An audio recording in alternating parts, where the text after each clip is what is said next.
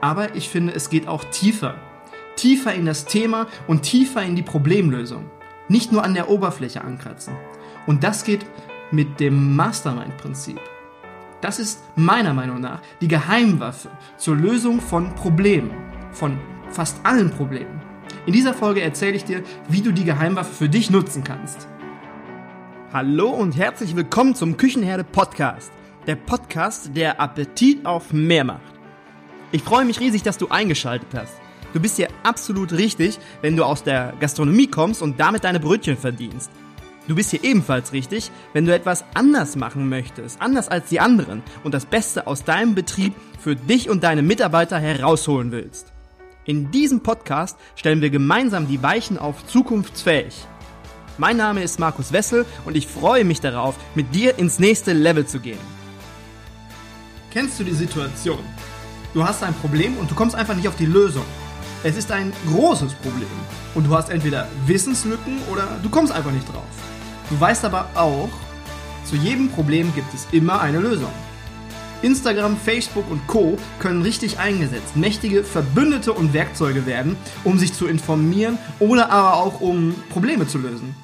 Jeder spricht heutzutage von Social Media und nutzt es auch. Ich glaube, dass die Social-Media-Kanäle aus der heutigen Zeit nicht mehr wegzudenken sind. Allerdings glaube ich auch, dass auf diesen Kanälen oft nur an der Oberfläche gekratzt wird. Man liest, man denkt darüber nach, man bildet sich ein Urteil oder spricht vielleicht auch darüber oder, oder, kommentiert oder liked oder sowas, ja. Aber ich finde, es geht auch tiefer. Tiefer in das Thema und tiefer in die Problemlösung. Nicht nur an der Oberfläche ankratzen. Ich würde sagen, wir fangen einfach mal damit an, was ist ein Mastermind oder was ist das Mastermind-Prinzip? Was hat es damit auf sich?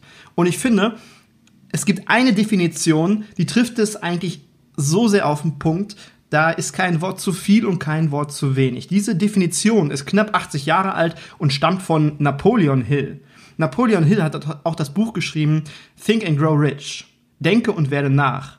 Hm, da erzähle ich aber nachher nochmal kurz was zu. Die Definition heißt, die Kombination von Wissen und Mühe von zwei oder mehr Menschen, die gemeinsam auf ein klares Ziel hinarbeiten. Auch mal kurz sacken lassen. Ich sag das nochmal. Also, die Kombination von Wissen und Mühe von zwei oder mehr Menschen, die gemeinsam auf ein klares Ziel hinarbeiten. Das ist so die Definition einer Mastermind-Gruppe. Und warum macht man das? Ich habe es gerade schon in der Einleitung gesagt, man macht es in der Regel, um Probleme zu lösen, um erfolgreich zu werden, um über sich hinauszuwachsen, ins nächste Level zu gehen. Das sind so die wesentlichen Faktoren, warum man Mastermind macht. Und daher kommen auch ganz viele Sprichwörter oder Glaubenssätze, positive Glaubenssätze meiner Meinung nach, wo man sagt, äh, man wächst immer mit oder durch andere Menschen. Vielleicht hast du das schon mal gehört. Und das, das spielt auf dieses Mastermind-Prinzip oder auf dieses Mastermind spielt das ab. Wenn du, äh, wenn du dieses Buch Denke nach und werde reich von Napoleon Hill mal lesen solltest, ähm, ich kann dir das wirklich wärmstens empfehlen. Es ist ein dicker Klopper.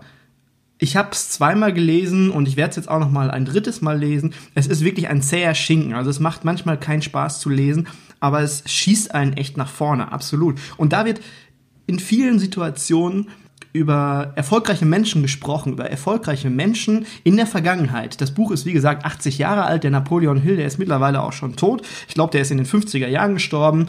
Aber dieses Prinzip oder das, was in diesem Buch beschrieben wird, das zählt halt noch heute. Und aus jeder Situation, aus jedem Beispiel eines erfolgreichen Menschen aus diesem Buch, also nehmen wir Henry Ford, Thomas Edison, ähm, Roosevelt, alle, die damals so erfolgreich gewesen sind, die haben sich alle dieses Prinzips des Masterminds bedient. Die haben alle irgendwo eine Gemeinschaft gehabt aus einer Gruppe von zwei, drei, vier, fünf oder mehr Menschen, die gemeinsam viel investiert haben, Wissen und Mühe investiert haben, um ein gemeinsames Ziel zu erreichen. Keiner von diesen großen und erfolgreichen Menschen hat es alleine geschafft. Vielleicht, vielleicht kennst du den Spruch, wenn du der cleverste im Raum bist, dann bist du im falschen Raum. Hast du das schon mal gehört? Wenn du der cleverste im Raum bist, dann bist du im falschen Raum. Und das ist auch beim Mastermind-Prinzip so. Dort hast du Leute, die einen ähnlichen Erfahrungsschatz haben oder auf jeden Fall ähnliches, ähnliches Level haben zu dir oder eventuell auch noch cleverer. Von denen kannst du dann etwas mitnehmen und anderen etwas geben. Da, so geht das, geht das Mastermind-Prinzip. Es ist einfach so, mehrere Menschen, mehrere Menschen kommen zusammen. Und ich sage auch immer ganz gerne, äh, eine gute Idee entsteht aus vielen Ideen. Und viele Ideen kommen aus viele, vielen Köpfen.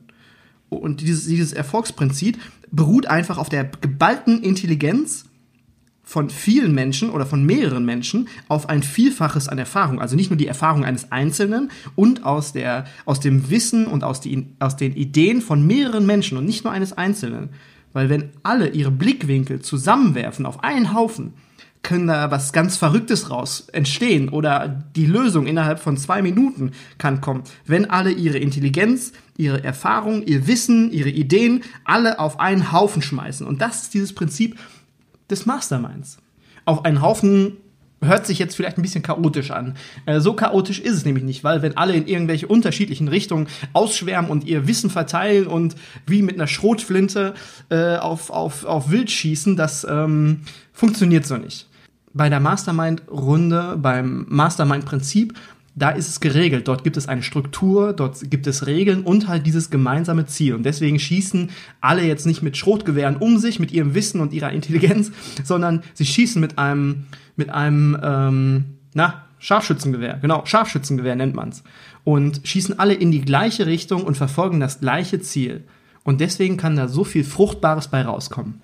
Okay, jetzt habe ich viel eingeleitet und jetzt gehen wir mal, geben wir mal dem Ganzen etwas Fleisch an den Knochen.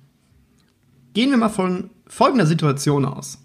Folgende Situation. Du bist Gastronom, du bist selbstständiger Gastronom, du hast ein Restaurant und führst dieses Restaurant. Du musst dich an gesetzliche Vorgaben halten, wie jeder andere auch, ganz klar. Und jetzt kommt unser Gesetzgeber, der eine neue Idee hat oder Irgendwoher kommt auf jeden Fall eine neue Vorschrift, eine neue Vorlage, die wir erfüllen müssen. Und zwar ist es jetzt so, dass du in deinem Restaurant doppelt so viele Dokumentationen machen musst wie vorher. Also einmal Hygiene-Checklisten, äh, Temperaturkontrolllisten und ähm, Reinigungslisten und so weiter. Das alles, was du sowieso schon tust, der Aufwand wird jetzt nochmal verdoppelt. Jeder von euch kennt ihr den Smiley mit diesem, mit diesem ähm, Menschen, der die flache Hand auf der Stirn hat, dieses Emoji. Also ich denke, das ist noch untertrieben, wenn der Gesetzgeber jetzt kommen würde und sagen würde, mach das mal, mach das mal, verdoppel deine Dokumentation. Das ist eine Katastrophe. Das wäre eine Katastrophe, weil wir davon in der Gastronomie schon super gebeutelt sind. Also sagen wir, es ist ein Riesenproblem, wenn es so kommt. Du denkst darüber nach. Wie löse ich dieses Problem? Stelle ich mehr Personal ein? Lasse ich meine Leute länger arbeiten? Wo nehme ich die Kohle her, um dieses Problem zu lösen? Du bist verzweifelt, du bist resigniert, du bist verärgert auf den Staat, weil er sich sowas hat einfallen lassen und dir so einen Umstand bereitet. Und du kommst aber alleine nicht auf die Lösung. Stellst du irgendwann nach einer Woche, nach zwei Wochen fest, du weißt nicht, wie du es handhaben sollst. Und dann hörst du auf einmal meine Podcast-Folge und da drin geht es um das Mastermind-Prinzip. Und ich erzähle dir in dieser Folge, dass man damit ganz gut Probleme lösen kann. Okay, du hörst dir die Folge an und ich zeige dir in dieser Podcast-Folge einen Weg, wie man Probleme schnell oder besser oder ja besser lösen kann, auf bessere Ergebnisse kommt als allein. Du sagst dir dann, alles klar, schlimmer geht nimmer. Ich höre mir das mal an. Ich entscheide mich für eine Mastermind. Jetzt will ich aber auch wissen, wie funktioniert das denn? Wie gehe ich da vor, wenn ich jetzt eine Mastermind-Runde gründen möchte oder wenn ich mir dieses Mastermind-Prinzip zu Nutzen machen möchte? Und da legen wir jetzt mit los. Ich habe das in fünf Schritte gegliedert und der erste Schritt ist immer für dich selber. Wenn du diese Gruppe ins Leben rufst, ist erstmal für dich, definiere ein Ziel.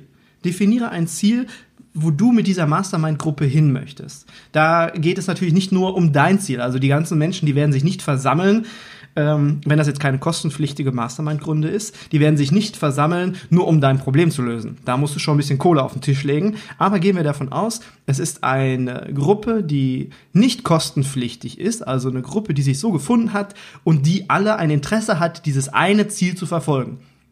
Die Lösung der Dokumentationskatastrophe ähm, in Deutschland. Sagen wir mal das Ziel. Und das ist immer der erste Schritt, dass man dieses Ziel klar und deutlich definiert. Zum ersten Schritt mache ich jetzt einfach mal ganz fett die Klammer auf, also Schritt 1, Klammer auf, es gibt noch eine andere Möglichkeit und die andere Möglichkeit ist nicht, dass alle, nehmen wir mal fünf Teilnehmer, dass alle fünf Teilnehmer ein und dasselbe Ziel haben, die äh, Dokumentationskatastrophe in Deutschland zu vereinfachen oder zu lösen. Es geht auch anders. Das, es geht, ähm, dass diese fünf Menschen, die sich zusammentreffen, jeweils ein eigenes Ziel haben, dass nicht ein, ein gemeinsames Ziel verfolgt wird, sondern jeweils individuelle Ziele der einzelnen Menschen.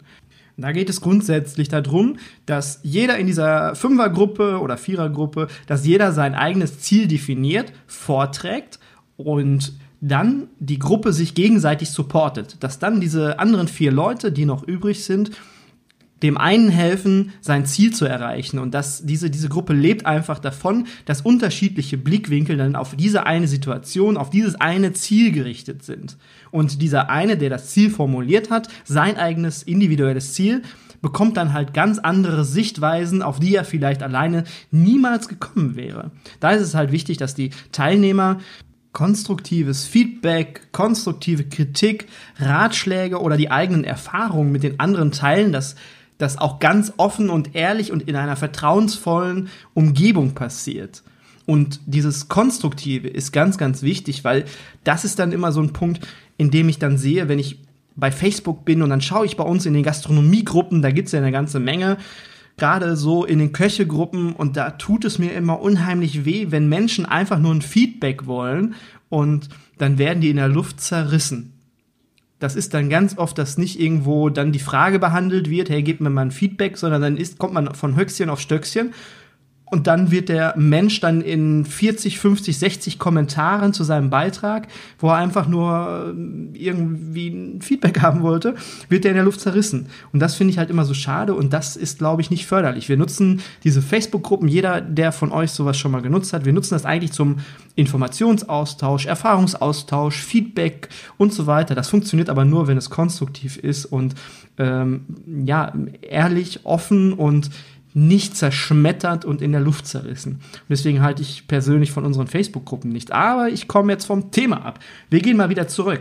Was bei diesen Menschen noch so wichtig ist, ist, ähm, oder was nicht wichtig ist, was förderlich ist, wenn die aus unterschiedlichen Branchen kommen, ja. Also wir sind immer noch Klammer auf, Vorschlag 1, wenn fünf Menschen mit unterschiedlichen Zielen zusammenkommen, jeder ein individuelles Ziel. Wenn die aus unterschiedlichen Branchen zusammenkommen und unterschiedliche Hintergründe haben, dann können die natürlich auch ganz anderen Input, ganz anderen Support mit in die Gruppe reinbringen.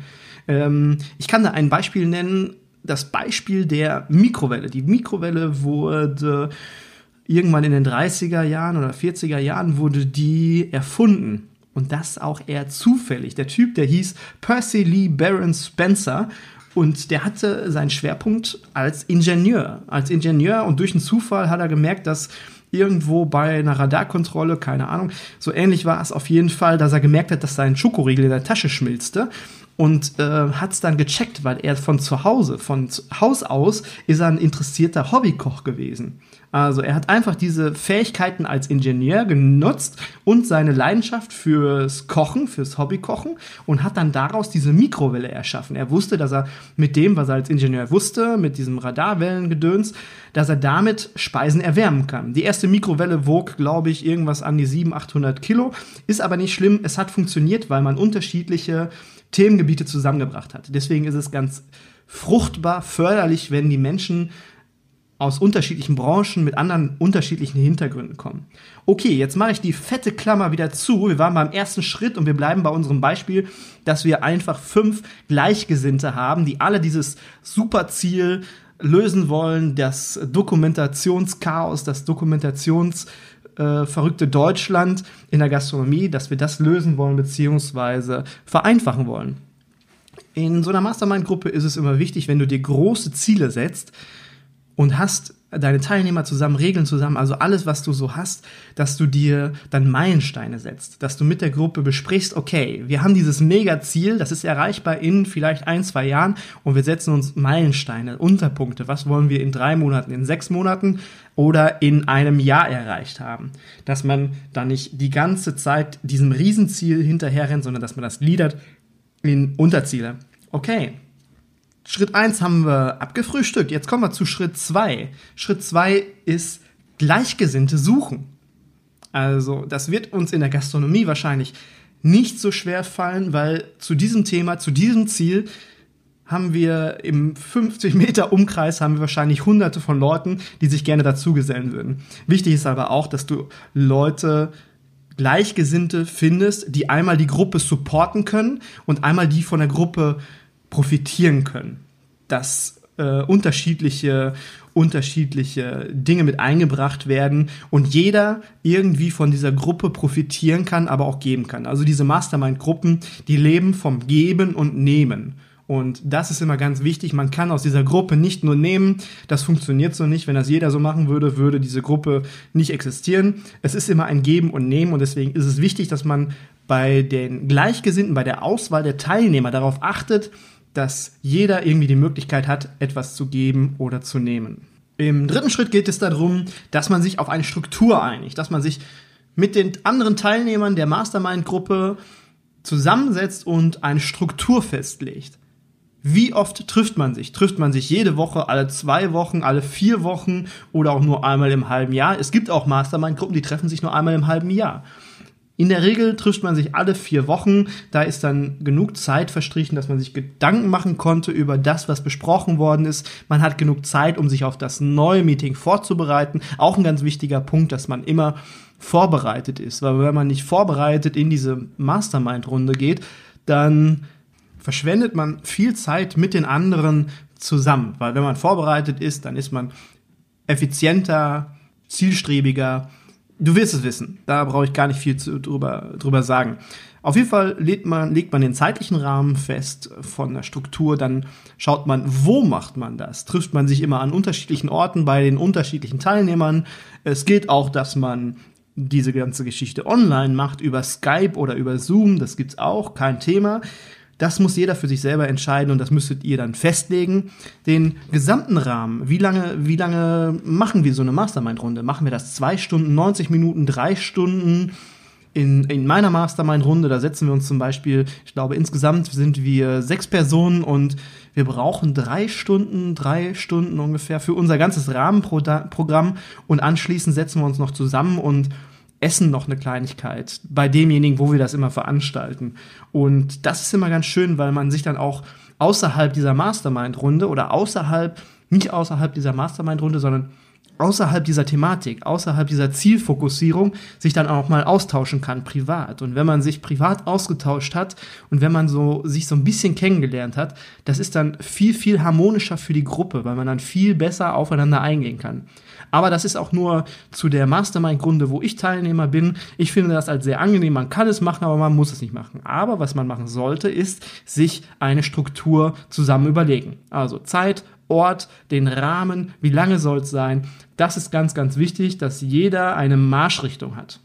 Ach ja, und was ich beinahe vergessen hätte, ist, diese, diese Mastermind-Runde soll die jetzt über einen bestimmten Zeitraum gehen, also gesamt gesehen, bis zur Zielerreichung, bis das Ziel gelöst wurde, oder ist die befristet auf ein Jahr und dann beschäftigt man sich vielleicht mit dem anderen Thema, mit einem anderen Thema. Das sollte man vorher auch noch festlegen, damit es einen Anfang und ein absehbares Ende hat. Jetzt im vierten Schritt. Im vierten Schritt, das ist mein Lieblingsschritt, da geht es um die Verbindlichkeit. Eine Mastermind-Runde lebt oder stirbt mit der Verbindlichkeit der Teilnehmer. Es sollte, jeder Teilnehmer sollte diese Mastermind-Gruppe hoch priorisieren. Frühzeitig, der ganze Spaß sollte frühzeitig terminiert sein, damit jeder es mit einplanen kann, aber dann sollten auch keine anderen Termine wichtiger sein. Dann sollte dieser Termin wirklich, außer vielleicht die Geburt deines Kindes, ich übertreibe jetzt mal, aber dass man das wirklich hoch priorisiert, weil umso weniger Menschen an dieser Mastermind-Gruppe teilnehmen, umso weniger Input ist halt auch drin. Deswegen ist es immer wichtig, dass in unserem Fall alle fünf dran teilnehmen, weil wenn nur vier dran teilnehmen oder drei dran teilnehmen, dann haben wir ein oder zwei Köpfe weniger. Das heißt, es ist, das Ergebnis ist vielleicht auch nur drei Fünftel so gut, wie als wenn alle dabei wären. Deswegen lebt und stirbt eine Mastermind-Runde mit der Ver Verbindlichkeit man sollte mal schauen, gibt es dann Leute, Teilnehmer, die vielleicht aus der Reihe tanzen, die die Priorisierung nicht ganz so hoch angesehen, angesiedelt haben für sich selber. Und da sollte man auch wirklich offen drüber sprechen mit den Teilnehmern, dass wirklich alle davon äh, profitieren und alle eine ähnliche Priorisierung haben. Das ist ganz, ganz wichtig und das geht einher mit der Pünktlichkeit, mit der Zuverlässigkeit. Ja, komme ich dann zu den Terminen? Bin ich pünktlich bei den Terminen? Und trage ich auch etwas dazu bei. Das ist alles, das sind alles Punkte, die gehören zu der Verbindlichkeit. Die muss da sein, die muss gesetzt sein und dann kann es funktionieren. Im letzten Schritt, im fünften Schritt geht es um die Regeln. Ähm, die Regeln sind wichtig. Die Regeln sind so die Eckpfeiler für die Teilnehmer, damit jeder weiß, was ist ein Go und was ist ein No-Go. Zum Beispiel, wie vorhin schon erwähnt, dass die Kritik oder das Feedback, dass es wertschätzend ist und dass es konstruktiv gemeint ist oder dass es konstruktiv ist, dass die Leute sich gegenseitig nicht unterbrechen, sich ausreden lassen, dass jemand dabei ist, der genau auf die Zeiten schaut, genau ähm, auf die Redezeiten. Das wäre vielleicht noch ein schöner Punkt für die Struktur, dass jeder sich überlegt, dass ihr euch überlegt, für, dass du dir überlegst für deine Mastermind-Runde, okay, jeder trägt etwas vor, er hat gewisse, einen gewissen Zeitrahmen, fünf Minuten, da war reden und dann ist der nächste dran. Und es gibt einen, und das ist eine Regel, der, der achtet nur auf die Zeit, damit das auch alles im, ähm, im Rahmen bleibt. Und nicht, dass ihr dann später um 0 Uhr, um 1 Uhr noch da hängt und mit eurer Mastermind-Runde nicht fertig sind, seid, weil irgendjemand nicht zum Punkt kommt. Das ist auch eine ganz, ganz wichtige Regel. Oder das Protokoll schreibt derjenige, der zuletzt kommt oder der zu spät kommt. Es gibt eine ganze Batterie von Regeln, wenn man möchte. Aber das muss jede Gruppe, jede Gruppe muss das für sich selbst entscheiden, womit sie zufrieden, einverstanden sind, womit sie sich wohlfühlen, womit sie gut arbeiten können. Das kann man nicht einfach so wie eine Schablone oben aufsetzen. Das ist ganz gruppenspezifisch und das muss die Gruppe halt für sich selber finden, die Regeln. Das waren auch schon die fünf Schritte, wie man am besten oder am schnellsten zu einer Mastermind-Runde kommt und so die Möglichkeit hat, seine Probleme oder die Probleme, die man hat, die man bearbeiten möchte, schnell aus der Welt zu schaffen. Ich fasse das nochmal kurz zusammen. Im ersten Schritt geht es darum, ein Ziel zu definieren, ein Ziel für die gemeinsame Gruppe. In unserem Beispiel war das jetzt, wie löse ich oder wie schaffe ich es, dem Dokumentationschaos in Deutschland Herr zu werden oder das zu lösen oder Zeit zu sparen. Im zweiten Schritt ist es Gleichgesinnte zu finden, Leute, die entweder auf einem ähnlichen Level äh, sind oder vielleicht schon ein Level höher oder ein Level niedriger. Leute, eine homogene Gruppe, eine homogene Gruppe von Gleichgesinnten, die nehmen, aber auch geben können in der Gruppe.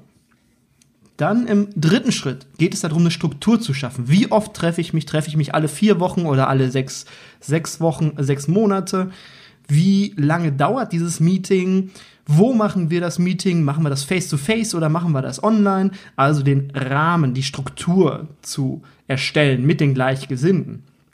Im vierten Schritt, dass man über die Verbindlichkeit spricht, dass man wirklich sich darauf einigt, dass man, dass man Bereitschaft zeigt, das hoch zu priorisieren, damit jeder der anderen Gruppenmitglieder davon auch profitieren kann, dass man pünktlich ist, dass man verbindlich ist, dass man sich darauf wirklich committed und die Bereitschaft zeigt. Und dann im letzten Schritt, im fünften Schritt, dass man gemeinsam in der Gruppe, in unserer Fünfergruppe jetzt, dass man Regeln festlegt, was möchte man innerhalb der Gruppe und was möchte man nicht. Womit ist man einverstanden, womit ist man nicht einverstanden, womit kann man gut arbeiten und womit kann man nicht so gut arbeiten. Das sind die fünf Punkte, die man benötigt, um halt mit einer Mastermind-Gruppe durchzustarten.